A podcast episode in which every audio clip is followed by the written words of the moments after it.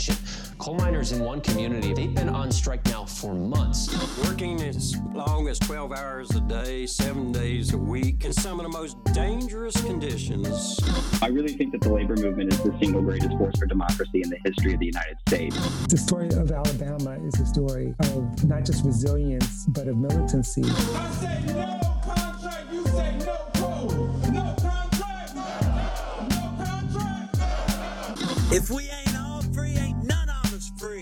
You're listening to Alabama's only union talk radio show, The Valley Labor Report, with Adam Keller and Jacob Morrison.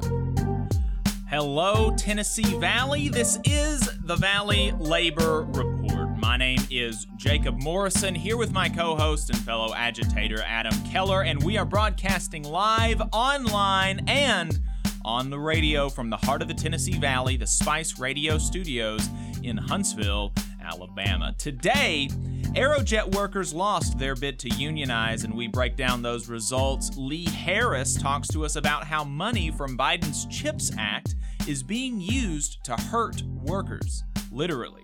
Tryston gives us our regular Madison City report. All that and more on today's program. In overtime, if you want to, I'll go ahead and plug this. Um, I'll go ahead and plug this now so you can be ready for it, folks that are listening to us on the radio. In overtime, we are going to be covering live the press conference of the Teamsters Union that will be live at 11 a.m. Central. We'll be tuning in to hear what International Teamsters President Sean O'Brien has to say, giving our live reaction, stuff like that. So uh, make sure that you find us online so you can keep listening to us because that's going to be very important. Um, if you want to be part of the program today, we've got a phone number. The line is not open right now because we've got a lot to get to during the main show, uh, but we are going to be taking calls in overtime after we run the press conference. So, um, interested particularly in the thought uh, in the thoughts of Teamsters um, here in overtime about uh, everything that's going on and their reactions to Sean O'Brien's press conference. So during the main show, you can text us at 844-899-TVLR. That is 844-899-8857. You can call us in overtime at the same number, and you can leave a voicemail and send us a text message throughout the week, and we might answer it on the next show. So if you haven't gotten enough of us, folks, by the time we wrap up here on the radio, or if you just want to see what we're up to throughout the week, then you can find us anywhere you find anything online. You, uh, we do, we, you know, believe it or not, we do other stuff throughout the week. Um, we have, you know, and and so sometimes I will tweet uh, very funny things. Uh, I'm a very entertaining guy on Twitter at Jacob M underscore AL. You can find the show at Labor Reporters. Um, so you can find us online, Twitter, TikTok, uh, uh, Facebook, um, and some other places. TVLR.fm, of course. Uh, make sure that you bookmark that page and do follow our TikTok because it has been it has been doing better recently. We've been the algorithm has been picking up our stuff. We had uh, one video with almost a million views. Wow, that's crazy. So find us find us everywhere all at the Valley Labor Report.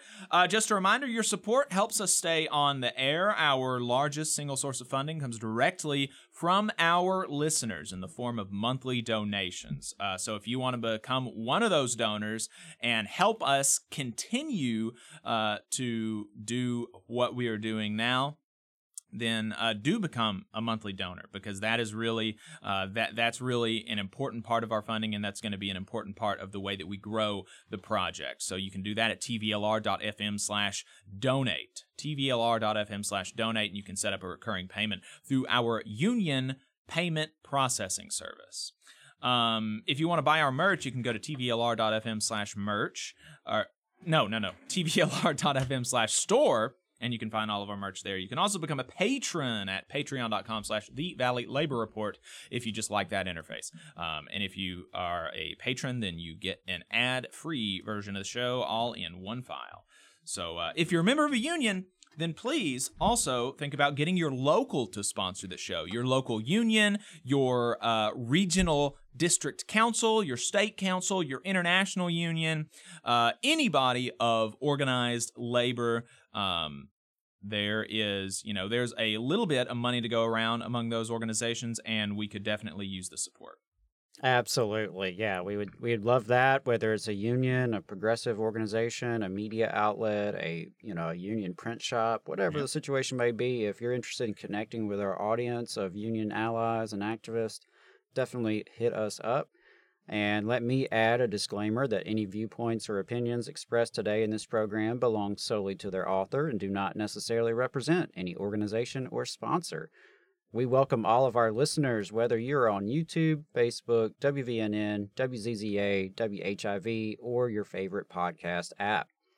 And we are proud to be part of the Labor Radio Podcast Network and encourage our listeners to check that out. Absolutely. So, um, like I said, uh, we are going to be talking to Lee Harris uh, in just a few minutes. We're really looking forward to that conversation. She's been doing some great reporting on what's going on in Arizona uh, with the construction of a semiconductor plant. But before we get to that, we want to get to this local story about uh, the workers at Aerojet Rocketdyne. I know that that is a question that we have been asked actually throughout the week. We've been asked about, and we've and we've said it on you know on social media. We broke the news on social media, um, and so you know if you follow us there, you would have you would have uh, known it uh, as soon as it happened. But uh, workers at Aerojet Rocketdyne uh, were not successful in their bid uh, for unionization. The vote was not particularly close. It was 80 against, 29 for the union, uh, which is uh, very disappointing. The vote happened on Wednesday, like we said last week. Uh, workers had an opportunity both before and after their shifts in the employer's conference room to vote. The count was completed the same day because of the small unit, and so I, I got um, you know messages from some of the uh, you know from some of the workers and the union staff uh, telling me re- the results.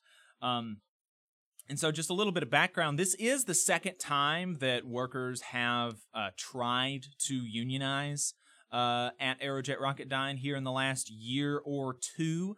Um, if longtime listeners of the show and uh, very observant listeners of the show will remember us um, making note of that during last week in Southern Labor that Aerojet Rocketdyne employees had filed a petition for union election uh, sometime last year. That election ended up getting pulled because of a lack of support among the bargaining unit, and so then they refiled.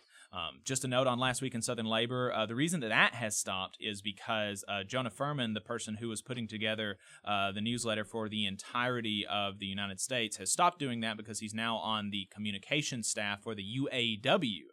Um, so he doesn't have time to do that anymore, understandably, and so we are working on building out capacity to do our uh, to collect that information ourselves in house. Um, but back to the Aerojet story, you know, so the first time, like I said, they pulled the petition before it got to an election, so they didn't have an election. Um, then they refiled when they felt like they were again over 50% of the people had signed cards. Um, and then once they got the election, it came back that the unit was a bit bigger than they had anticipated. Um, and so there was there was consideration from the union of pulling the petition again. Uh, but what uh, what I was told when I talked to folks is, is, that you know people on the committee inside inside Aerojet um, were against that. Were against pulling the petition again. They were really you know they really wanted to have an election to just have a shot to act you know to actually have a vote and and you know that I understand that impulse and that makes sense. And so uh, the union did not pull the petition. Uh, they allowed the vote to go through, uh, even though they were kind of expecting a loss.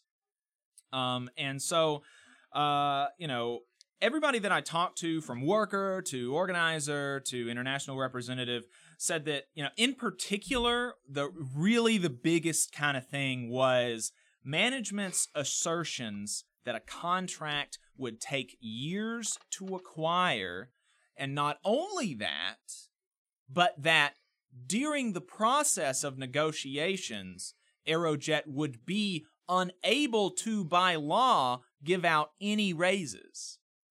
Um, and that is, the, uh, and so the folks said that that was very detrimental to the campaign. That did a lot of damage to the campaign, according to workers and, and the union.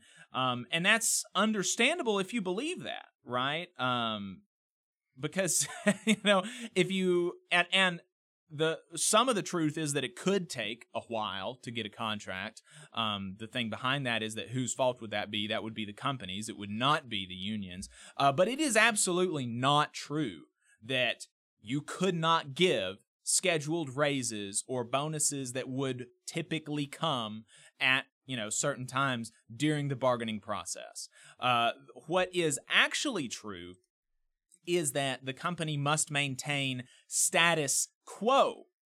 And so status quo does not mean static, right? That nothing can change or that nothing can progress as previously scheduled.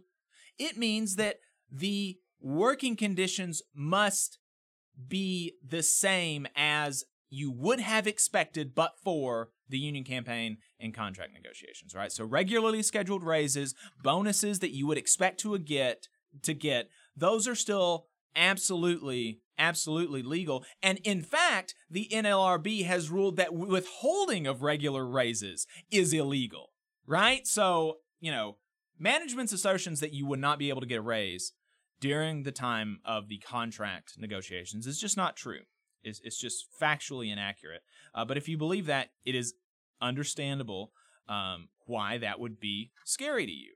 Uh, because, uh, you know, folks in the factory, you know, some of them living paycheck to paycheck, uh, you know, a 3% raise, particularly in this environment of high inflation, uh, is very important. And so, even if all you can expect is a 3% raise, it's important to get that 3% raise, right? Um, Eric, the worker that we spoke to last week, said that, you know, management had basically convinced folks that if they unionized, quote, they would lose something. Um, which is you know which is very unfortunate but it, but it's understandable um, and andre another one of the workers that, that i've had i've had communications with said that you know um, in you know he can understand how people could believe and and maybe potentially it might even be true that in the short term the better thing for the individual, for an individual, would be not to unionize because of all of the dirty tricks that management would pull. Uh, but you know, in uh, his his belief and his argument, and and my belief is that in the long term, and potentially even in the short term, but certainly in the long term, unionization is going to be the better thing, both for the individual and the group uh, at Aerojet. But you know, it, it's uh, um, it, it's a very difficult thing to go against management, um, and so. Uh, so, uh, some other consistent lies and misdirections that were maybe less effective than the bit about the contract negotiations, uh, but were certainly there. Is that um, in the inside the facility? I've been told that anti-union folks were given free rein to you know just talk up the case against the union. Um, they were never admonished or told not to discuss the campaign on the floor, while the same thing was not true for the pro union folks. They were pulled to the side uh, by management. This is uh, according to folks that I have talked to inside of the shop. They were pulled aside and told that you need to be quiet or your job is potentially on the line, which is, of course, illegal um, and retaliatory and intimidation. Uh, but you know, I mean, labor law is not; it doesn't have a lot of teeth in this country. Uh, somebody else bought into some anti-pension arguments. Um, was somehow worried about having a defined defined benefit retirement plan, saying that you know I want to be able to invest my money for retirement and you know do with it what I want to do. And you know, I mean, just any analysis of of of the effectiveness of pensions versus 401ks would would show you that that is not a you know that's not a winning argument but you know some people believed it Right. Um, and I mean, uh, you could still take your own money uh, Mhm. and do what you wish in terms of retirement, uh, especially if you get a, a union and you get a raise. You can take that pay raise and, and put it Mhm. into your own investment account. I mean, that's yeah, that's a little Mhm. silly, and it's it's Right. sad that that you know that actually worked on some folks. Yeah. Uh, something else is is management. I was told was going around the shop floor handing out vote no bracelets, or I'm voting no, or I'm against the union bracelets, some kind of anti-union bracelets, uh, which is also that my understanding is that's not legal either. Um, that management cannot be, you know, participants in the campaign, right? Uh, they can give their arguments, but they can't go around, you know, handing out vote no stuff, right? I, you know, I'm not exactly sure what the the legal limit there is. Hmm. Um, because you're you- right. You know, management is not part of the campaign per se. right. Um, that doesn't stop them from running anti-campaigns, but Mhm. yeah, you know, it's interesting. I, I'm not sure exactly where that line is, but it sounds like they certainly were willing to step up to the line, if not cross it. Yeah. Um, and even if that is legal, you know, you can understand how it would be intimidating Absolutely. to not take one of those bracelets, right? If uh, everybody else in your folks are shift- watching. Yeah, folks are watching, and if everybody else in your shift is is publicly saying they're voting no, and you're the only one, you could potentially put a target on your back, and and you know, no doubt that's scary. Um, they were told that, uh, you know, oh, if you just give us a shot, you know, we will will level you up quicker, whatever. Um, and so you know, that's kind of the state of things. Uh, even though they lost, Eric did tell me that that he do, he doesn't regret participating in the campaign. He said he's made friends that he's gonna you know uh, that are be with him for the rest of his life, and and that uh, it's been a really powerful experience for him. And so uh, you know that's great to hear. Um, uh, Frenchie, the staff organizer with the machinists in this area, uh, told me that he's appreciative of the supporters and that to the Aerojet employees and anybody else, uh, for for that matter, that's interested in unionization in the Huntsville area, the Machinist Union is still here and and ready to support, and they um and and they are actually you know more or less expecting the uh, that that workers at Aerojet are going to see here in a couple of years or in a year or so that um, they uh, that management has not kept their promises and that you know they're going to want a change and so uh, the machinist union is still going to be there um, after you know after management has has failed to live up to their promises again. Uh, so I'll I'll leave you th- with this really funny story that Eric told me yesterday when I was talking to him. He said that uh, after the election, he was talking to an observer for the company, uh, um, and this fella said that you know I've got a buddy that works for FedEx, uh, and he's been there for 20 years as a driver. Um, and he's trying to and he's trying to get out of it because that FedEx just doesn't pay a lot, and and on top of that, they're trying to phase out their drivers and contract out all of their all of their drive driving work, uh, kind of like Amazon does. Um, and so uh, he told Eric, this uh, the observer for the company, said, you know, I told him he needs to get a job at UPS. You know, look at how much more money they get than than FedEx. And, and Eric was like, you know, why do you reckon they get that? It's because they're unionized. It's because they've stood up for themselves. The UPS didn't just out of benevolence give Teamsters $30, $40 an hour to deliver packages. It's because they, uh, you know, the workers came together, uh, saw the value that they were creating for the company, and demanded uh, that their pay be commensurate with that, and that you know they take home more of the profits. And so, uh, you know, that's that's kind of a funny story that you know you've got an active participant in an anti-union campaign advising his friends to go work for a union company because of the obvious benefits. Right, right. Um. Well, and I, I would just say, uh, you know, I do appreciate everyone's efforts uh, for the campaign. It's not an easy thing to do, and you know, win or lose, it's it's uh, a tough challenge. And so, uh, respect everyone's efforts there. I definitely hope there's going to be a lot of reflection and debriefing and kind of analyzing, um, you know, what went well, what what didn't, obviously, and, Mhm. and trying to learn from it and move forward in a, a positive way where you can really um, you know, build back better, Yeah. so to speak. Not, not to, sorry, not to uh, steal a, a Joe Biden line. That right as we're about to talk to Lee Harris and uh, dissect him a little bit, Yeah. but Yeah, well, we're, we're gonna we're gonna go ahead and take that break. Hear from our sponsors who pay the bills. I mean, on, and and and you know maybe we're gonna be talking about this more in the coming weeks, but we really are coming up on a you know a a, a potential need to scale back some of the stuff that we are doing because of uh, a lack of of uh, sponsors materializing. Um, and so we really we really really appreciate the sponsors that we do have and um, and and you know are looking forward to continuing our relationship in the future. Um, and so if you want to be a sponsor, reach out to us and uh, and so let's let's uh, listen to them what they got to say. IBEW 558 is like a great football team. You've got to have the aptitude, skills, and knowledge to outperform the competition. If you're a non-union electrician, now is the perfect time to get off the sideline and join our team. We have the absolute best wages and benefit package in North Alabama and Southern Tennessee.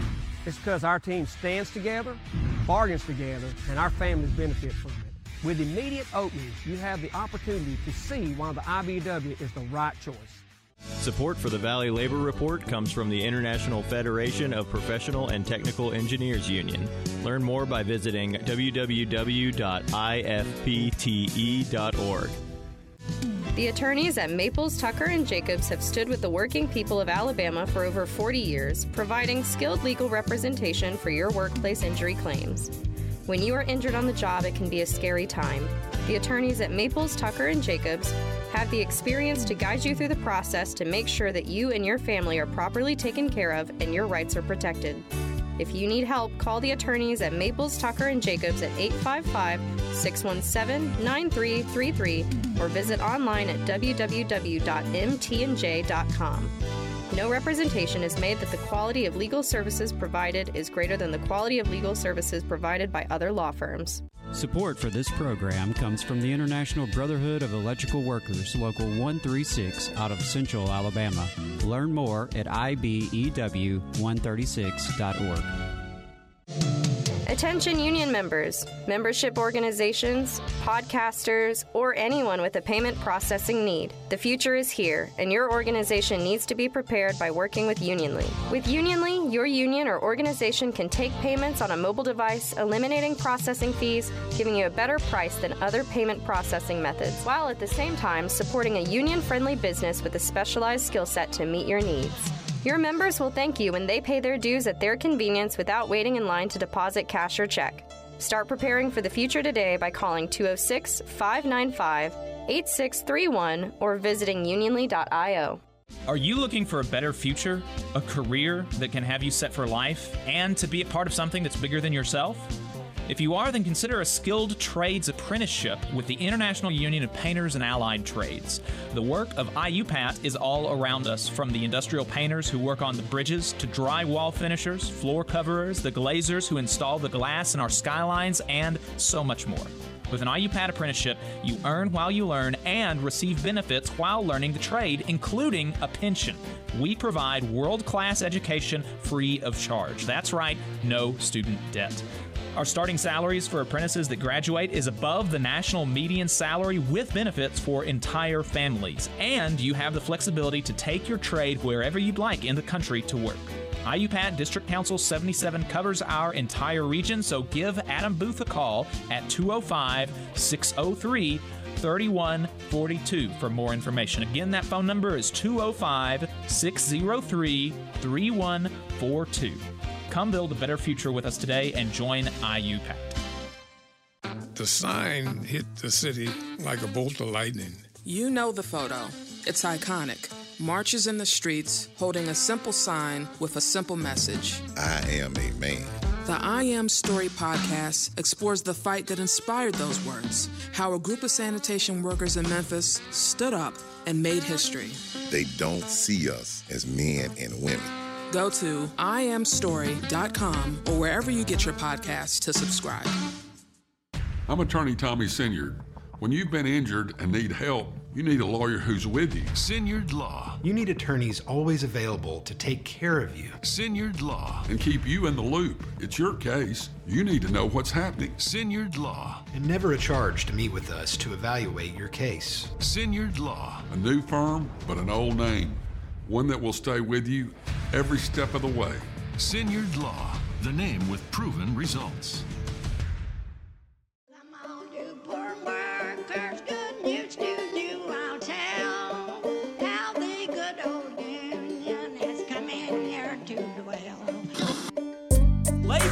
Creates all wealth. All wealth should go to labor, and you are listening to the Valley Labor Report. My name is Jacob Morrison, and my co host is Adam Keller. If you've got anything to add, you can join us in the chat or send us a text message 844-899-TVLR. You can find us online where we are streaming to YouTube and Facebook, and we do monitor the chat. We appreciate everybody's contributions. We've had somebody ask about the uh, student loan case, and uh, we may or may not talk about that some more, but uh, definitely not a fan and uh, uh, somebody else said that the Supreme Court is more or less a political action committee, and uh, and that's absolutely true.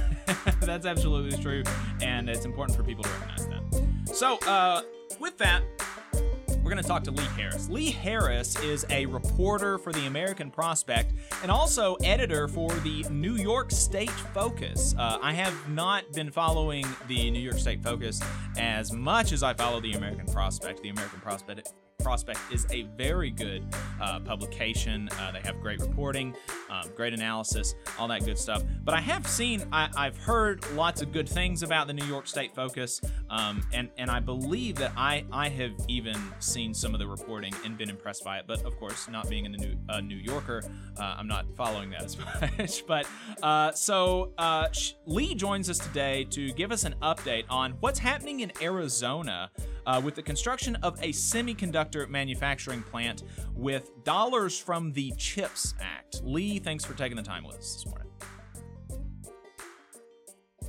Absolutely. So, a couple of months ago, you came to talk to us about this construction, and and and and, and, and at that time, you did hint at some potential and, and maybe alleged safety issues on the job and, and things like this.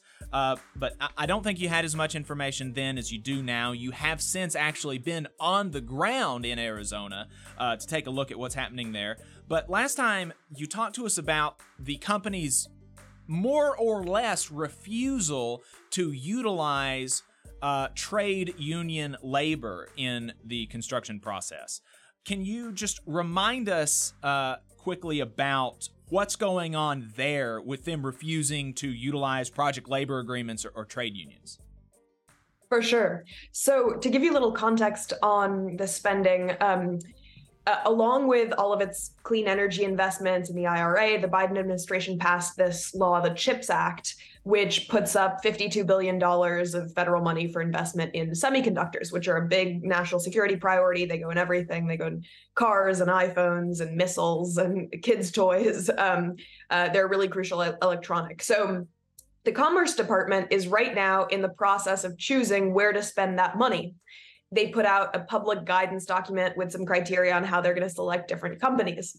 Um, one problem is that there aren't that many players in this space. There's Intel, Samsung, Global Foundries, and then there's this com- company TSMC, um, a Taiwanese company that is far and ahead, um, far and away ahead of the competition. They just uh, produce uh, sort of by far the most sophisticated chips. Um, they, they produce the only chips that go in Apple's iPhones and Macs, the only logic, uh, advanced logic chips. Apple stopped using chips from Intel uh, in those devices back in 2020. So TSMC is this uh, really sort of very important company, and there's a lot riding on getting them back in the US. Um, but I, I give all that context to say that there's this kind of crazy cognitive dissonance going on right now between what the Biden administration says it's doing mm. um, and what's playing out on the ground in Phoenix. Biden has said that he wants these chips plants to be built union and run union. In fact, he went to this TSMC site in Phoenix and said, This is being built union. And that's it, it's technically true that there are some uh, union contractors on the site on a job, but on a job site of about 12,000 workers right now, no more than a quarter of them are union workers. Some union reps told me it was less. Mm-hmm. And I'd say, okay, a, a quarter of a huge job site, that's not so bad for unions. But the big question on construction sites is whether you can get a project labor agreement mm.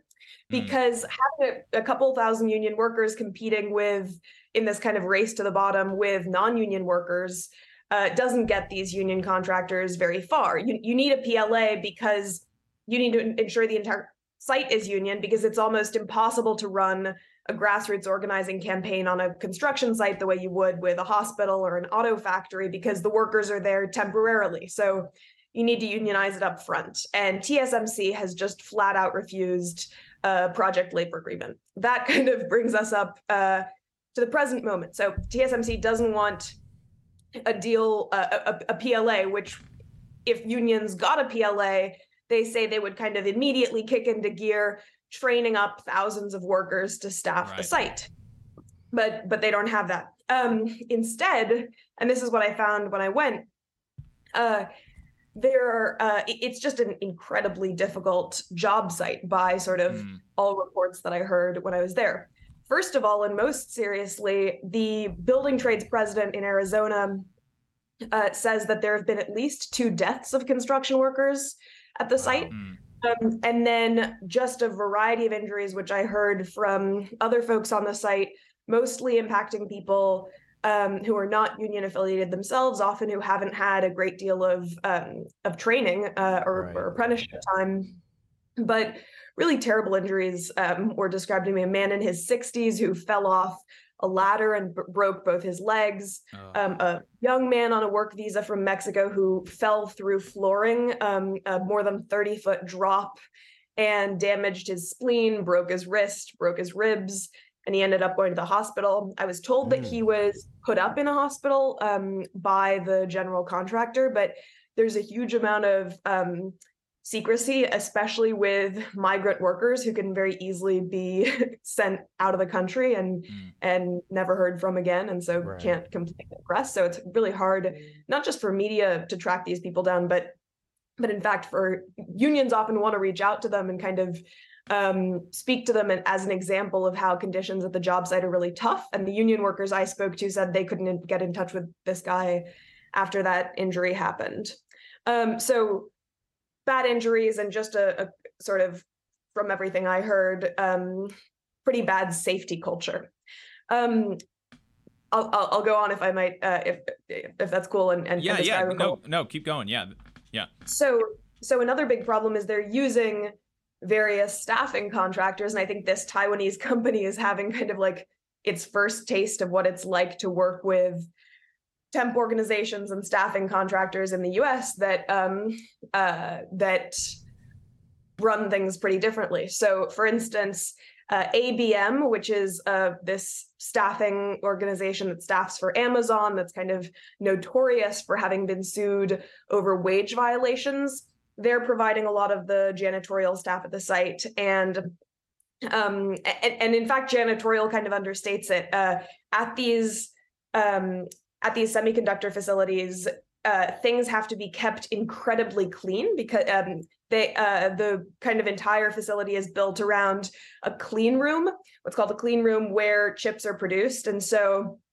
um, these uh, staff, these sort of janitorial staff, actually play a really critical function um, in the running of the uh, in the building of the uh, factory because they need to keep things incredibly clean or the chips won't be produced well. So they're like hanging from the ceiling uh, in bunny suits, like full body gear, um, meticulously cleaning uh, steel beams. And it's like very serious work. Um, mm.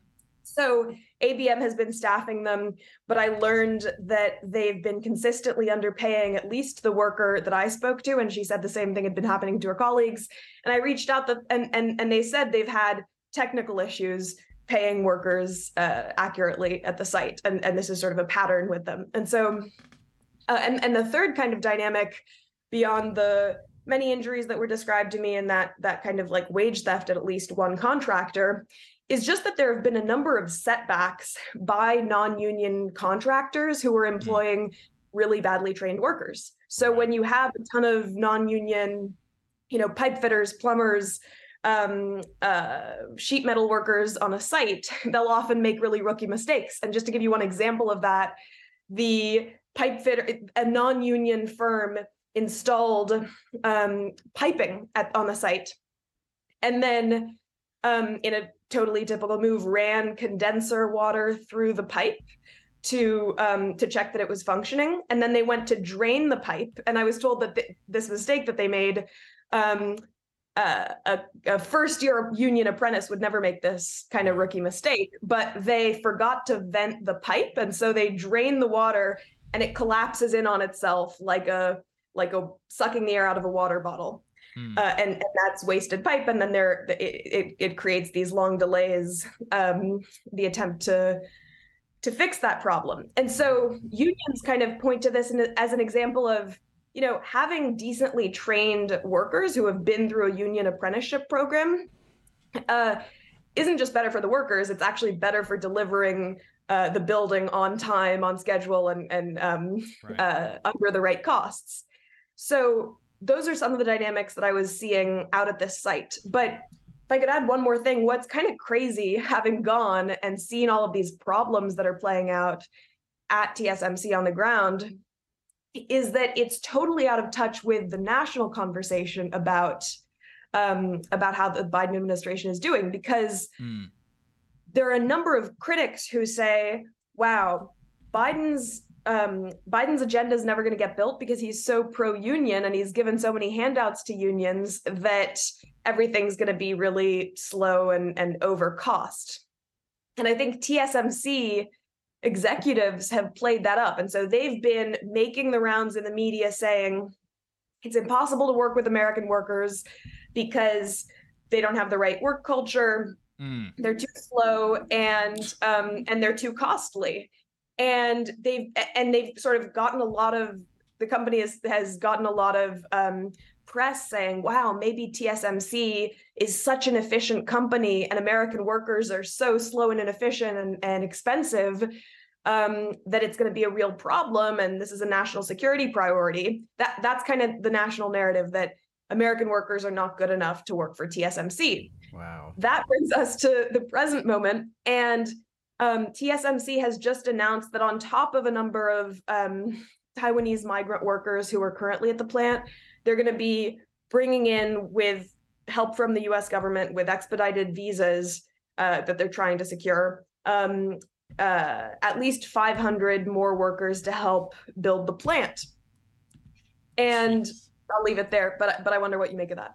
Yeah, well, you know, and and that about the uh, project labor agreements and, and the union labor being important in actually the quality of the build um, is something that is that, that people just don't you know in the uh, we actually responded to a clip of of uh, a Republican congressperson um, talking about PLAs uh, and really um, going up against the labor potential uh, the acting labor secretary Julie Su about them you know alleging that they cost more and and you know there are to his you know if I want to be extremely charitable there are studies that show that project labor agreement construction sites are more costly um, there are also studies that show that is not the case. And so, you know, the way that you get to the truth of that matter is you kind of got to do a little bit of digging. But um, even if we granted him potentially, let's just say for the sake of argument, let's say that that that uh, using union labor does cost more on a construction project. Uh, there are other considerations, right? there are other considerations when you're thinking about should we do this or that thing, and and that example is such an an important one is uh, you know the consideration of of how likely is it that the workers at this site are going to make millions of dollars worth of mistakes, right? How likely is it that these workers are going to be well trained enough to complete the project on schedule? Um, you know, these are all other things to think about whether than, you know, uh, number big or small, right? Uh, A- and that's to say nothing of, of the actual safety of Right. the people involved and i think that's huge Mhm. um, you know because the project labor agreements are, are more likely to have safer work environments Mhm. with these highly trained people that you're describing these highly trained union workers and you know setting those standards and and you know what lee is describing is people whose lives are ruined right at work Absolutely. I mean, they're just going to work to sell their a little Mm-hmm. their time and their labor and their body, uh, and and they're not going to be able to come home, not in the Mm-hmm. same same way, and that's you know that's awful. And, and I mean, we've even seen some examples of some of this uh, right here at home. Um, the United Launch Alliance, uh, which is a uh, rocket manufacturer here in Decatur, uh, their machinists are unionized there with the Machinists Union. Um, and so when they attempted to do, or, or, when they began working on an expansion of the Decatur plant, uh, the president of the Machinists Union, you know, said, look, I think that this should be done with union construction, with, with construction trade unions. Um, but at the very least, you should have a bid process for this, and they should have the opportunity to compete for this project.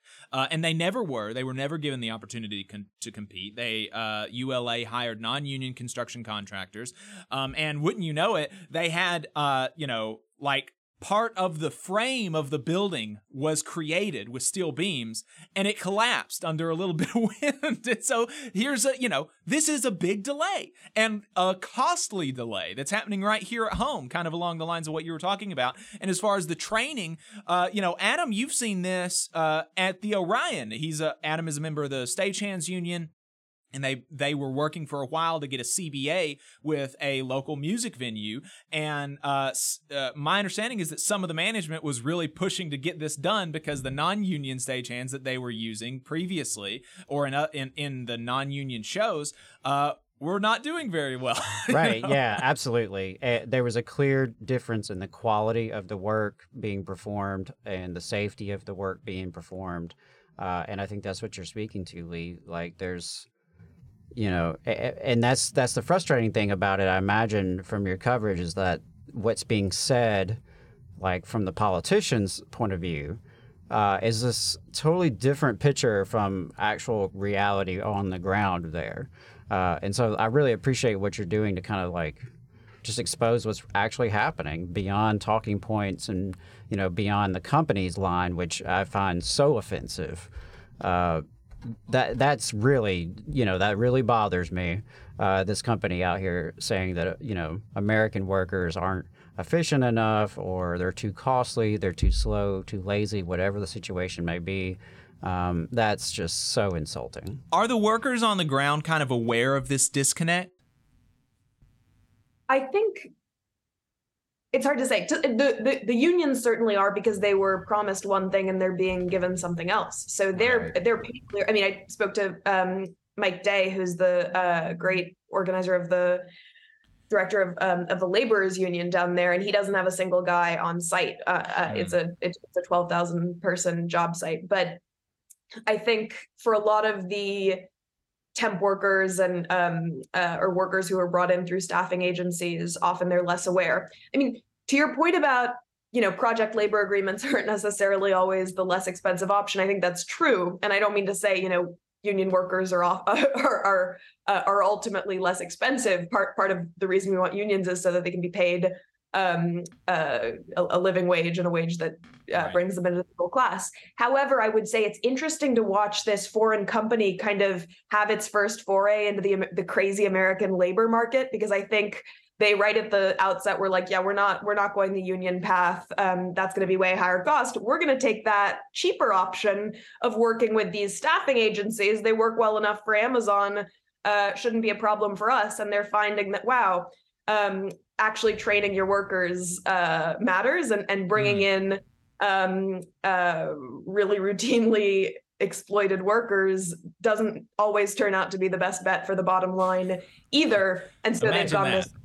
Yeah, imagine that. Um, another thing to point out is just this is a totally different story than the one playing out in other parts of America right now. I mean, in Ohio, uh, partly with Sherrod Brown's help, um, Intel has is is is building a, a massive new semiconductor factory and uh, IBEW has gotten the largest project labor agreement there in their history by a factor of two. it's oh, two wow. times as big as PLA they've gotten in the past. So that's a generation's worth of good paying jobs for that community. Mm-hmm. And so I think there's a little bit of this like internal internal colony um, dynamic uh, that we see in in right to work states where um, uh, where you know investments that are really major um, can end up not benefiting workers very much. The other thing is that the reason to focus on this now is um, uh, that the U.S. government has some leverage still. So as I mentioned, Commerce is choosing where to spend its 52 billion in semiconductor investments, and they have a lot of latitude. They could decide to give it all to Intel, to give it all to Samsung. Most likely, they'll give it to a mix, and um, and they've put out some guidance saying but it's all sort of like polite suggestions rather than requirements. It's we'd like to see you working with local labor groups. Tell us about your workforce plan. Mm-hmm. They even put out a statement that was really widely sort of um, mocked as evidence that the Biden administration is asking is is is asking companies to do too much on labor. They put out a statement saying. Um, tell us whether um, tell us what your plan is to ensure that childcare is available and the business media kind of had a field day with this. They were like, you know, chip makers ought to be making chips. They shouldn't be working, worried about providing childcare. The thing is, um, I kind of hear that on some level. I mean, I see, see why it sounds like woke or something to provide childcare, but um, I don't know. I mean, I the people say that there there are people that would say that, but the idea that it is it's woke or or not conservative to provide childcare is really a bizarre argument. Every church I know has has some childcare yeah. component, right? I mean, the idea that you don't want families taken care of is just uh, you know that this that it must be a uh, an anti-conservative opinion is pretty wild to me, but it is it is unfortunately kind of the state of play. Totally, but and and um just to give you a sense of how like as I said disconnected from reality all of this criticism is um, Commerce is not mandating childcare. They're saying just let us know if there is childcare available in the area. You don't have to wow. subsidize it. You don't have to provide it. Just let us know if it's it exists, basically. Well, that's and it, government, isn't it? Uh, politely asking something. right, exactly. So anyway, Commerce has put out this guidance, but um, none of these are hard and fast rules. Hmm, um, right. And so, uh, and so TSMC, I think, is right now in a game of chicken where it's saying, um, you need us more than we need you. You mm need us to produce our cutting edge chips. Uh, and Biden administration, you're terrified that in a war with Taiwan, in, in you know, if China invades Taiwan, you'll lose access to cutting edge chips. This is a national security priority of ours, uh, of, of yours.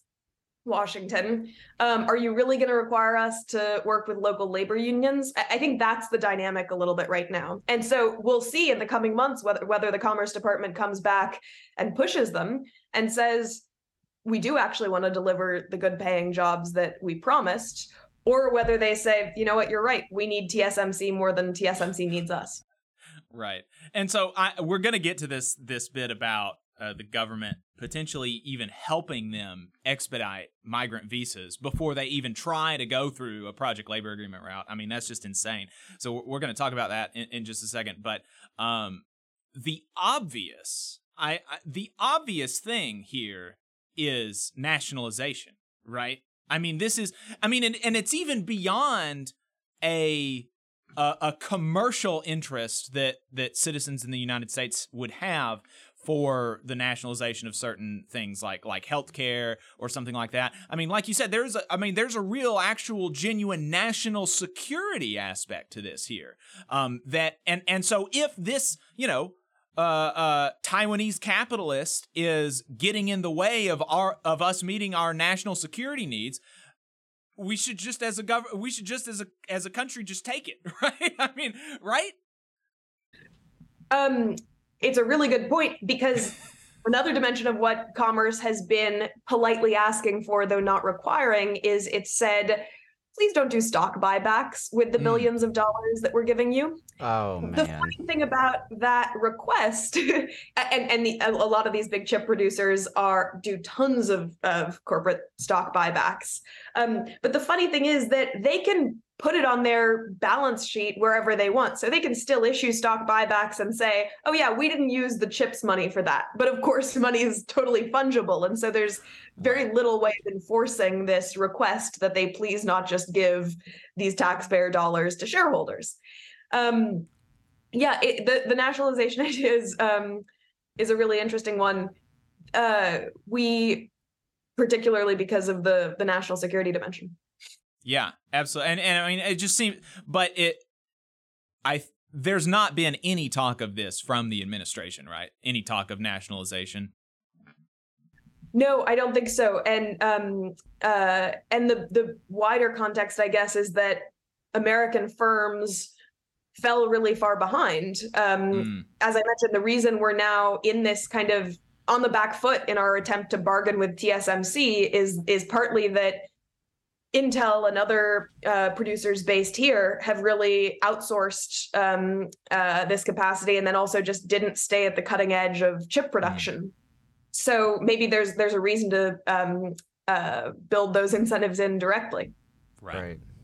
So, you know, a lot of this that we've been talking about, uh, people can find uh, more in your investigation for the American Prospect uh, titled uh, Chipmakers Scramble to Build Marred by Mistakes and Injuries. Uh, it's a very long investigative piece, very good. Would recommend people re- uh, read it. Um, and, and so the last thing that we wanted to talk about is the most recent piece that you put out yesterday uh, titled uh, uh, TSMC to Bring 500 plus more migrant workers to Arizona.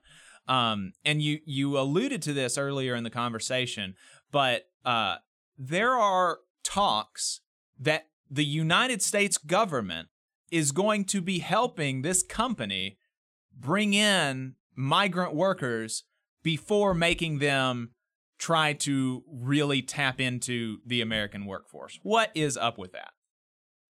Yeah, it's outrageous. I mean, I think it's the government just buying the company line that American workers are impossible to work with. The, the irony is that there there are all I mean, the irony there are already uh, migrant workers at the site, both um, uh, both America's sort of more classic flexible labor pool of exploitable migrant labor that it uses from below the southern border, and also uh, Taiwanese workers working for these um, staffing firms that typically work with Taiwan. And and it's just worth saying here, the objection isn't to using, uh, I guess, non-American.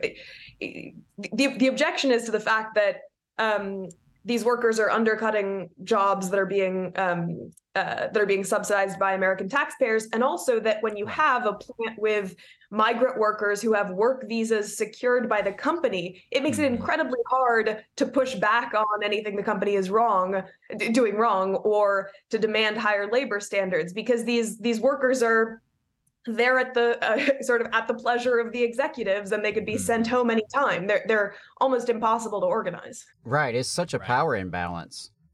Yeah, and, and even even though I mean, presumably, I mean, most of the people, uh, uh, undoubtedly, there there there are some undocumented immigrants. I, I would just assume, uh, but but presumably, most of the, of the immigrants at this site are are uh, you know quote unquote legal, are documented. Uh, but that really does not make their situation much better as far as the degree to which they can withstand retaliation because like you said even because a lot of these visas are dependent on their employer and so if their employer decides like i'm not going to be your sponsor anymore uh, then then they're going to get sent back Right. They're there temporarily at the behest of the employer. And it also just represents this renunciation of TSMC, which is supposed to be one of the major firms in the fastest growing city in America, Phoenix, them just renouncing um, the ability to work with American workers. Sorry, we tried it for a couple months and we've decided we're just going to bring in our own laborers. So it, it undercuts half the point of this investment in domestic manufacturing capacity. You keep the national security exactly. angle, but if you can't work with American workers, it's like we're still doing offshoring. Right. Yeah, we're just doing offshoring, but, but inside Arizona. I mean, it's really it's really wild. And somebody mentioned uh, in, in the chat that this sounds like human trafficking, and I mean, I think to an extent it really does. But isn't is isn't Arizona is Arizona one of these places where they have been passing um uh loosening child labor laws? That's really interesting. I, I I don't know, but it wouldn't surprise me. Of course, all along the the new battery belt, um, where electric cars and and and uh, batteries for e vehicles are being manufactured, there have been a number of instances of child labor uh, with, with big auto producers. Um, but it's a great question about Arizona.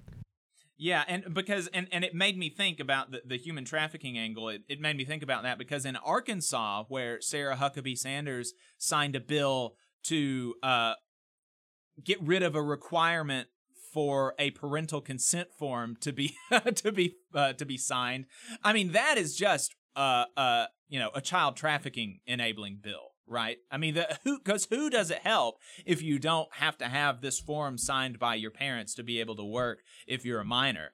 Um, it gives bosses one more way that they can feign ignorance to uh, the utilization of, of children or of you know undocumented workers and things like this. Um, and so it's very uh, you know uh, I mean really that bill is like uh, child trafficking enabler enabler bill. Well, and everything we're we're talking about this morning here is speaks to a huge imbalance of power in the concentration of power within corporate forces. In this case, not even a domestic corporation, right? A foreign corporation uh, who is now being supported by our own government, our own tax dollars, and shipping in their own workforce uh, before they will do business with local labor unions. And that's just really a slap in the face. Hell, I mean, if this was in Delaware, this company might be able to vote in Arizona. Right. right. I mean, yeah. we've seen some of that coming out of Arizona, trying Yeah. to allow companies to to vote in elections. And so, you know, uh, talking about voting, how are uh, you know how is the fight coming uh, from? Uh, you know, working folks in Arizona from from unions, and and presumably there are some sympathetic politicians in Arizona. How how what's the status of, of some of the fight back against this? it's one thing I want to write about in my next piece on this. Um, my understanding so far, although I need to do some more reporting, is that Mark Kelly, the senator, has been at least talking with unions about this, and um, and that they has appeared sympathetic, but ultimately they don't have a project labor agreement or much of a foot foothold at this site. Um, there are also a number of other IRA sponsored new investments, like a battery facility and a hydrogen hub, where it doesn't seem like they're going to get uh, uh, like like unions aren't going to get any kind of deal with the employer either. Best case scenario, there they might be able to get a couple contractors on site, but no deal for labor standards seems like it's on the way. And so my my sort of bigger question about how this all plays out is we're seeing a ton of uh, the capital from the recent investments in the Inflation Reduction Act and the CHIPS Act and the Infrastructure Act being spent in red states, and partly because that's just companies trying to game the system and uh, and build in places where they can treat workers worse and and, and pay them less. Um, one possible and and there was a, a debate for a while about whether that was intentional by Biden, whether Biden was like, we want these investments to go to red states for political reasons so that we can ca- recapture some of these votes of disillusioned former Democrats who have started voting Republican. But if they just, and I- think it's this interesting open question if this Democrat administration manages to channel a lot of investment into these regions, um, maybe it does win over uh, the the kind of more right wing working class. But if instead um, they fail to attach, you know, decent labor standards and, and make them good paying jobs, uh, which is how it's playing out uh, so far. I think both both in the, the the southern states where we're seeing auto investments and in the southwest, um, it it's a real lost opportunity politically for Democrats. Absolutely. I mean, uh, well, the, I mean, the thing really, I mean, one of the primary uh, grievances that the, you know, quote unquote white working class had is the, you know, the, is undocumented immigrants coming and quoting, you know, quote unquote, stealing our jobs, right? And you know, there's certainly some problematic things to that framing, and and there are ways that you know, and it's important to to understand that that you know, undocumented workers are workers, and, and that that we need to have solidarity with them, and, and recognize that they're not the enemy. It's it's the bosses that are uh, both exploiting them and also undercutting us. But the idea that you could utilize, you know, that that it's going to win over right-wing workers by by uh, putting a big construction site that's going to be worked almost exclusively or primarily or, or in, in large part by migrant workers. The idea that that's going to be politically beneficial is is, is insane. And and in fact I, I would ant- I would anticipate that it's going to uh, that it would it, it would have a negative effect politically. Yep. Yeah, I, I guess I would just um, close by saying that um, this really is a live issue where we could kind of Mm-hmm. see it go both ways. I mean, it's true that TSMC is trying to bring in all these hundreds of additional workers, but they have up to $15 billion in subsidies that they're expecting on the line. So I think the Commerce Department decides to play hardball and to say, you know what? Oh no, we lost Uh-oh. Lee. What? If you're not going to employ American workers, you've lost me a little bit. Um, okay, uh, am I back? Yes, you're back. you're back. Yay. Um, I think Commerce Department should play hardball.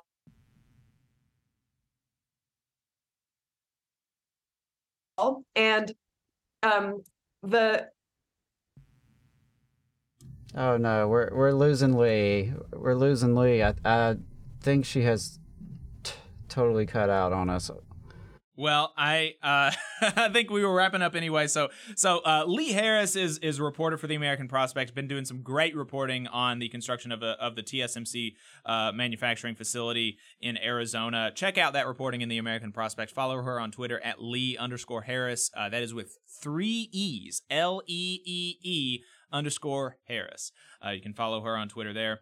And Yeah, um, she's doing great work. Really appreciate the reporting. yeah, and, and I think that that uh, you know the the wrap up was that you know uh, uh, the Commerce Department has fifteen billion dollars that they can play hardball with, and and Right. they absolutely should, uh, and they should do that uh, for the benefit of of you know our society and and, and working folks and, and the labor movement. So Right. And Uh, absolutely, our labor movement has to be engaged with the Department of Commerce right now, talking about that $15 billion.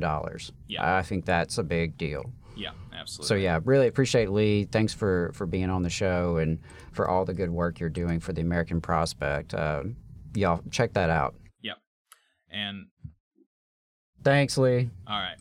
Uh, with that, we're going to go ahead and head to a break. We'll be right back. Uh, Tryston Gilbert is going to come online to talk to us about what's been going on in Madison City. Don't go anywhere, folks. We'll be right back.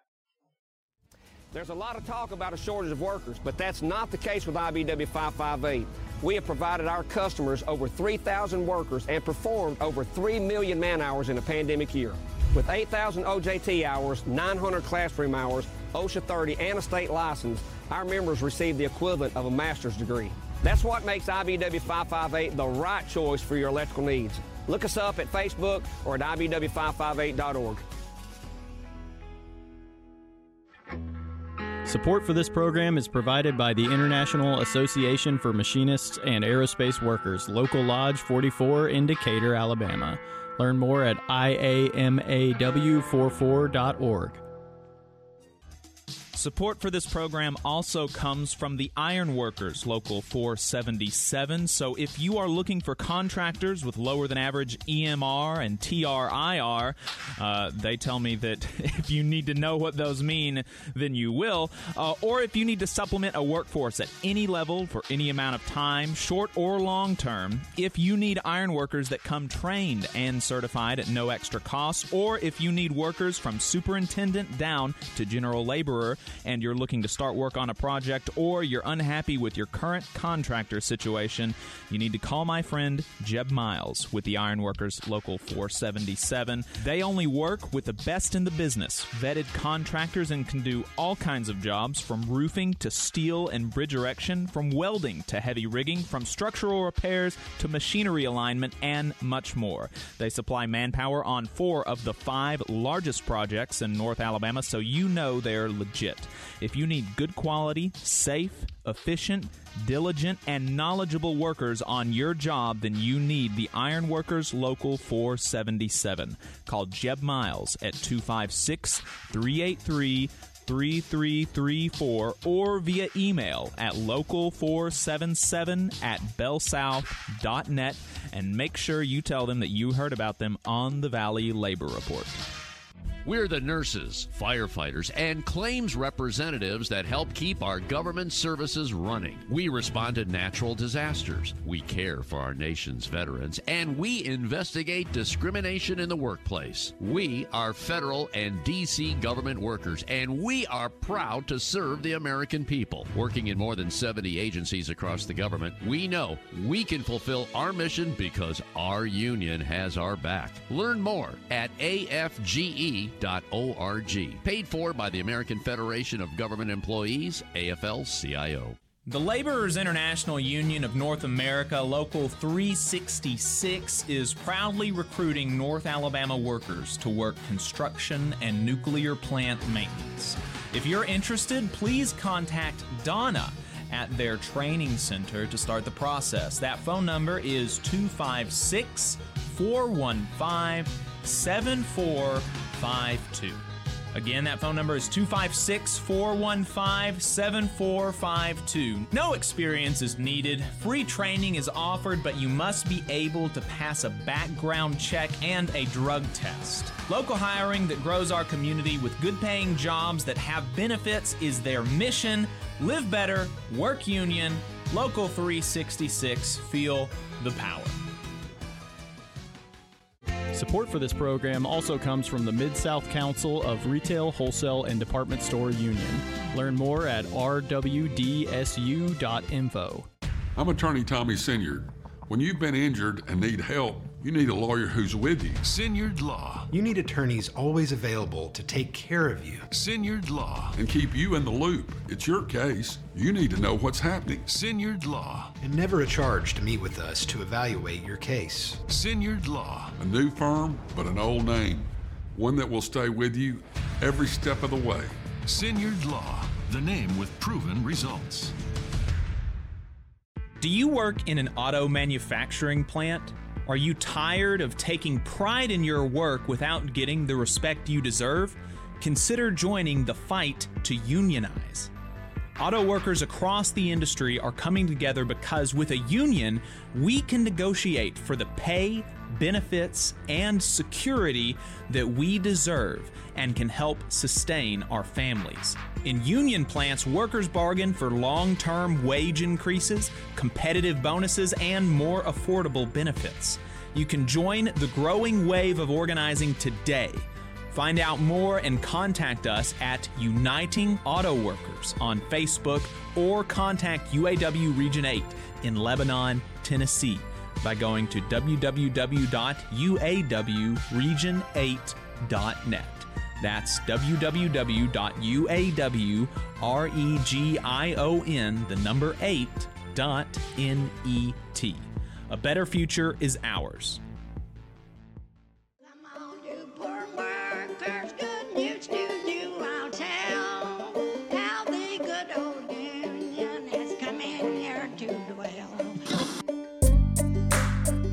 Alabama's only union talk radio show. This is the Valley Labor Report. My name is Jacob Morrison here with my co host Adam Keller. We just wrapped up a conversation with Lee Harris from the American Prospect on uh, CHIPS Act semiconductor construction projects in Arizona. Really great discussion. If you missed it and you're on the radio, you can check it out on YouTube. Uh, great uh, rave reviews already coming in from the audience. Uh, DL Cindero in the chat. Great job with that, Lee. Excellent articles in the American Prospect. On Twitter, uh, Lee got a reply to her post promoting the video from a Robert saying, That may have been the single best labor discussion I've heard in a long time. I'm truly thankful for the work you're doing and the sunlight you're shining into the places that are normally in the shadows. Uh, so, really great reviews coming in Yeah. for um, for Lee and Great appreciate that. yeah appreciate her taking the time with us. Um, We've had a couple of people uh, uh, say in the chat that uh, you know if only we elect more Democrats, everything's going to be better, and uh, that's what people are telling me. That's what people are telling me. Even though uh, Nancy Pelosi was cited in the decision to rescind um, student loan forgiveness, did you see that, Adam? No, I haven't seen that yet. I have- Robert Gorsuch literally quoted Nancy Pelosi in his opinion. Wow. Yeah. Wild, wild stuff. But uh but um we we got we we've still got some stuff to get to before we get off the radio. We do, yeah. If you're um, if you're listening to us on the radio, make sure that you find us online on YouTube and Facebook, where we are going to be uh, running live the press conference uh, that the Teamsters are putting on at 11 a.m. to talk about the status of the negotiations. Uh, so make sure that you follow us on YouTube and Facebook so you can see that. But right now, we're going to get to our regular Madison City Council report uh, with our Madison City Council watcher, Tryston Gilbert. Tryston, welcome to the program. Appreciate your time. Uh, Good morning, Jacob. Morning, Adam. Um, sorry I missed a month. I'm back now with two months of news to cover, so I'm going to try to get through it pretty fast. All right. All right, sounds good. Yeah, so give us give us some of the top lines. What's going on in Madison City? All right. Well, first off, we've got the results of the special election that was held on May 9th. Uh, the city voted overwhelmingly to keep the mayor council form of government. Uh, the result was about three to one against, if I remember correctly. Um, I've got some thoughts about that. I I still don't think it makes a huge difference which form of government the city works under. I think both kind of have pros and cons, as I've said before.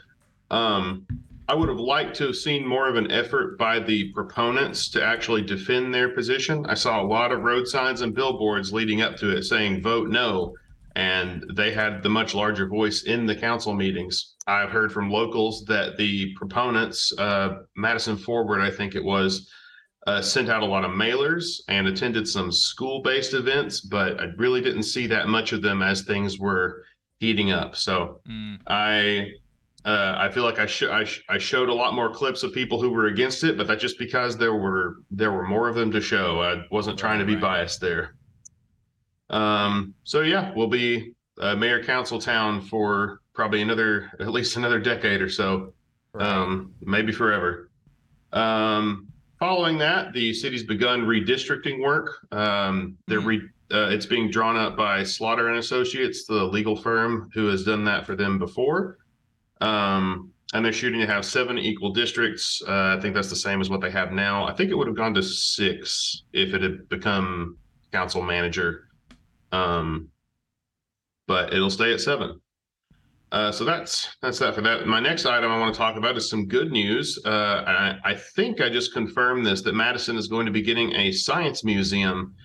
A um, it's a biology and paleontology focused museum. So like dinosaurs, other prehistoric species, um, more of a more of a biological bent, not your normal Huntsville Madison rocket science. Uh, So a little bit of flavor, a little bit of spice. that's cool.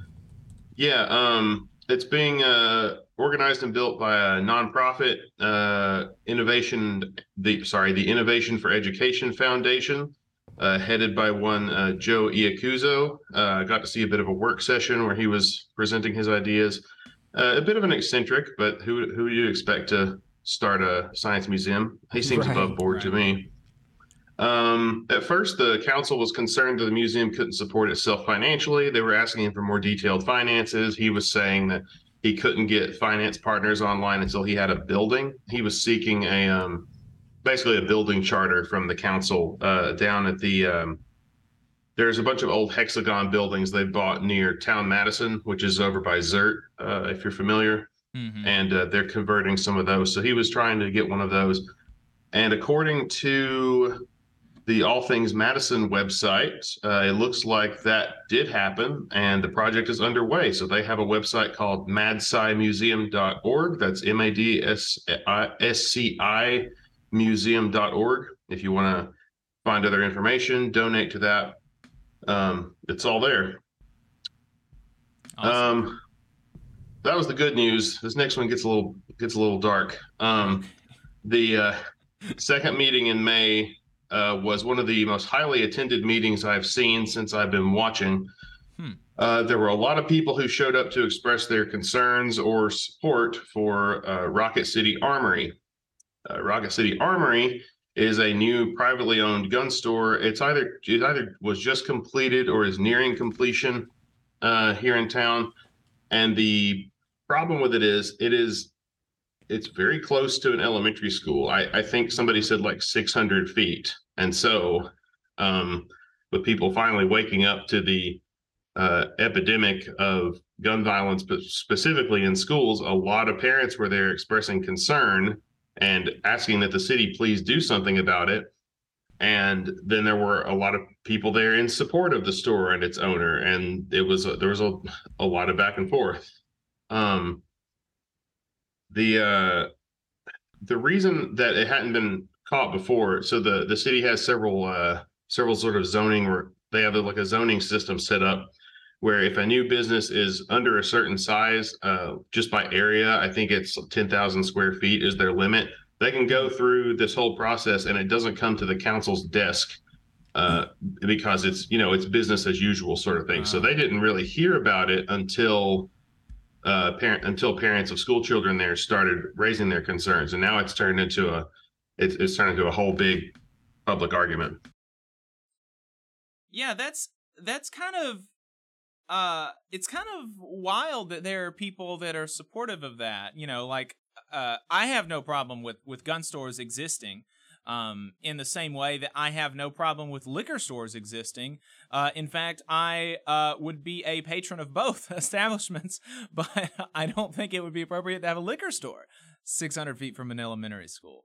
Uh and and so and that doesn't make me you know anti beer or anti liquor you know i like beer right? But uh yeah, there are some things that are just like you know not appropriate for children why would we have it across from an elementary school? Uh, what are the arguments of people that want uh, you know a a literal armory right next to their children? Well, uh, most of the people who are concerned about it uh, share your position, really. Nobody has a problem with the gun store as a concept. Nobody has a problem with its owner. They just said this is appallingly bad taste to have it near a school. One father told a story about his uh, his child having a, just a traumatic episode, even seeing it, because a lot of children uh, have a lot of anxiety about this issue. Understandably, they're smarter than people give them credit for. They know what kind of uh, what what kind of direction that the country is in. Um, and then like there were also some there were also some decent arguments uh, uh, on the people supporting it side. I will I, to, to be fair, I will give them. I'll just scroll down my notes here for a second. Um, uh, there were you know there were a lot of the regular sort of pro business uh, type people who were like you know this shouldn't be this this shouldn't be the city's concern. This should be uh, uh, th- this business followed all the like procedures and everything. It's done everything right. But uh, I'm, I'm going to stop being neutral here for a second. There were also a lot of really bad arguments on that side. A lot of people showed up to be character witnesses for the store's owner. Uh, and it's like, okay, that's that's fine, but nobody nobody was besmirching the man. Uh, Right, nobody said he's a bad person. to the issue. right Yeah, it's yeah, it's a structural problem, and I think it just I, to me it highlights the general like. Uh, I, conservatives don't like to see things as structures. They like like stories of good people and bad people, and so they're saying this per this guy is a good person, and I don't disagree with him. He seemed like he he's a veteran. He's uh, he he knows his he knows his way around firearms, the business. He seems to have overcome a lot of adversity to build that store. But like, uh, could he have built it somewhere else? Is the is the question. So uh, so yeah, uh, the character references were just missing the point. You also had like some very some some very like overused arguments there. There was literally a, a lady who said the only thing that can stop a bad guy with a gun is yeah a good guy with a yeah yeah she said that and i kind of tuned out at that point. So so that's that's a thing that's happening. There's a lot of different people who spoke. I can't really drill down and give them full credit here. You should go watch the second may meeting uh, on I Vote Madison's uh, YouTube channel. They've still been faithfully logging these, and they have uh, links in the description to uh, each commenter, so you can you can jump to the ones you want to hear pretty quickly. But you should listen to all of them. Um, And shout out to I Vote to do. Madison for doing that, by the way. Uh, that's a really great service. Yeah, um, apparently the I, I I don't have the full breadth of the data here, but the there was a petition signed uh, that made it through in the council, or the, I think of the mayor's office actually uh, were the ones who signed off on it. That they are uh, going to ensure that there's there's going to be another SRO full time at that school, which I don't know the acronym, but I know it's a security officer. A so school resource yeah. officer, yeah. school resource officer. And okay. they are police. They are active police. Uh, they are basically Okay. on loan from the police department to the school.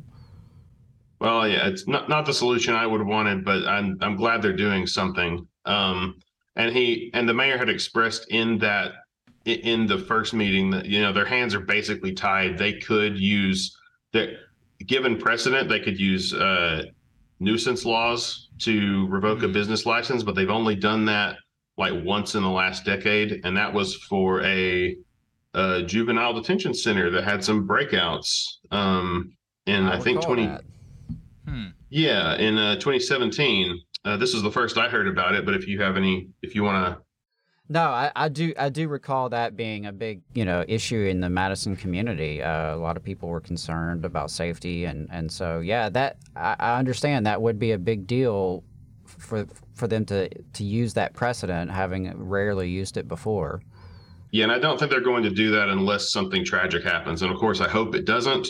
Right. But I think uh, it, if if you're if you're a gun person, you want to open a responsible store, please please show a little a little uh, discretion, discretion. Wh- where you open it. Yeah, it's yeah. Uh, this this is this this is not this is not great. I think using some discretion and modesty there would display responsibility, uh, and by locating it right across from the elementary school, sort of displays a lack of responsibility that that I think probably feeds into parent concerns. Um, because I'm I'm like you, Jacob. I'm a gun owner. I own multiple guns. Uh, I don't plan on giving them up anytime soon. No one's going to take them from me. Um, so, you know, I, I hear all that to my conservative brothers and sisters out there who are packing. I get you. Um, but, you know, like like Tryston said, this is this is pretty poor taste. I mean, and, and I, I, like your analogy with the liquor store, Jacob. I, I feel the exact same way. Um, I would not want the liquor store right across from the school, just like I didn't want the uh, I wouldn't want the armory right across from the school. And it's just, um, yeah, that's that's sad that you know that's that's becoming an inflection point in the community. I hope that uh, you know folks can talk through some solutions, but it sounds like maybe uh, it's sort of past that point and and it just is was it what it is it sounds like to me i mean i is is that fair enough tryston that it's kind of already a done deal I, I think so. There's a lot of legal barriers to doing anything. Um, and I think that the best case scenario is that nothing gets done because the precedents would mean something really horrible has happened. So, mm, right. Um, I hope this is the last time we have to talk about it. Yeah. Sure. Um, yeah, Lord willing. So, yeah, so yeah, yeah. So Tryston, in the next, in the last, you know, three or four minutes that we have you, any other kind of top lines to be looking out for in Madison City? Well, uh, June's been a lot more boring, uh, so I can knock it out pretty quick. Um, Madison Utilities is fixing a lot of road segments. There are old sewer trenches collapsing under roadways, so they go in, fix the trench, repave. There's just a lot of them to get to, so uh, they're triaging it. If you've got a dip in your road nearby, um, it might be a minute because they've got a, they've got a lot of these to to get through. Um, there are a lot of uh, there are a lot of public comments about budgetary concerns. Um, I think that I, I think a lot of people don't. I, I think uh, municipal budget sounds very expensive to a lot of people, but you know, a million dollars is not a huge thing for a city. Uh, but sometimes you'll see the council balk at larger numbers. Like uh, there was a three million dollar transfer by uh, Director of Finance Roger Bellamy uh, that Karen Denzine, a councilwoman, was questioning, and he got pretty rude to her. At one point, he said something like, "Oh, I don't take orders from you." uh, and just a real, uh, real, real, uh, real, real guy. That one is also clipped in uh, on one of Madison, uh, one of Madison or I vote Madison's channels videos. Um, there, there's been a lot of work by drainage teams in town with all the spring storms. Uh, so I want to uh, give them a little bit of public applause. Um, they've been keeping keeping areas from flooding, keeping ditches updated, keeping ditches clear, all that sort of thing. And the new community center is under construction uh, that I mentioned uh, several months ago. That was uh, one one of the mayor's office projects. Uh, the council has asked that people not walk onto the construction site if they're not actively, you know, helping construct it. Um, one of the public commenters, uh, you can go watch to find out who was apparently the recipient of that comment. She'd been going out there onto the uh, construction site, so uh, you know, don't don't go out there unless you are like there as press or um or are are building it. So All right. Well, that sounds like good advice. yeah, a little common sense. Yeah, there's there's there's more in the details. I recommend everybody go watch the streams. Um, but I guess I'll see you guys next month. That's all I've got for now. All right. Thanks, Tryston. Appreciate it. Yeah, really appreciate you. Thanks for keeping an eye on them. Yeah. Uh, here in the last couple of minutes, I uh, want to make sure that I, I tell folks in the Alabama audience about this update on the Warrior Met situation. Uh, the National Labor Relations Board uh, Administrative Law Judge Melissa M. Oliviero yesterday issued a ruling that found Warrior Met Coal violated national labor law in its bargaining conduct before, after, and during the UMWA's nearly two year strike. Judge Oliviero ordered the company to bargain in good faith immediately.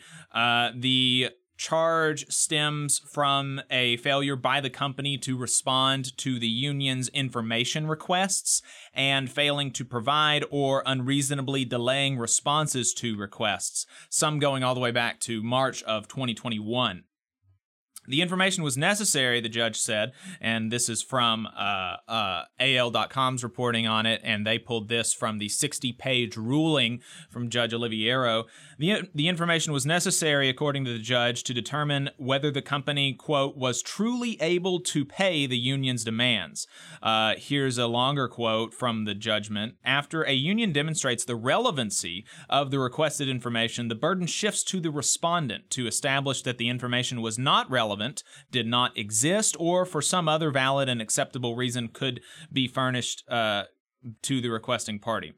When an employer bases its bargaining position on an asserted inability to pay, the union is entitled to request and review the employer's financial records to assess the employer's representations about its dire financial condition. Uh, the UMWA, in their press release, said, We appreciate this ruling because it validates everything we have been saying about this company for more than two years now, uh, said UMWA International President Cecil Roberts, uh, continu- continuing the quote from him This company caused this strike by by not bargaining in good faith. It extended the strike for nearly two years by not bargaining in good faith, and it continues to violate the law today. Um, so I uh, certainly would hope that this changes something, but I'm not bullish on the prospects of that uh, because of the, in, you know, the the the, you know, um, the record? The, the, record, yeah, the record. Thanks for that, because of the record, it's just not good. And uh, the judgment, as far as I can tell, comes with no teeth, no penalty, no fines, or uh, nothing to coerce the employer to begin bargaining in good faith or to acquiesce, acquiesce to any of the union's demands. Uh, so, no real support here from this uh, uh, you know, from this ruling other than an affirmation that, uh, yes, they are violating the law and uh, no, they will not have any consequences for it. Yeah, yeah, it's sort of what we already knew, but, you know, so it's a positive development, but, you know, not one. I, am with you. I don't want to get my hopes up that this is going to, you know, be a game changer. So, uh, just sending my love and solidarity to the, all the UMWA sisters and brothers down there uh, who still have yet to get the contract they deserve. Uh, so as we're wrapping up here, don't forget our we've got a new weekly series called Shop Talk, airing online only every Thursday morning at uh, uh at nine thirty. We hope typically somewhere around there. Um, if you're not on our email list, go to tvlr.fm, sign up for that, leave us a voicemail, uh, donate, all that stuff at tvlr.fm, and go ahead and follow us into overtime. We are going to be taking a quick break and uh, and then running live International Teamster President Sean O'Brien's press conference at 11 a.m. Central. Uh, find us on Facebook, YouTube, and uh, until then, uh, until next week on the radio, uh, see you.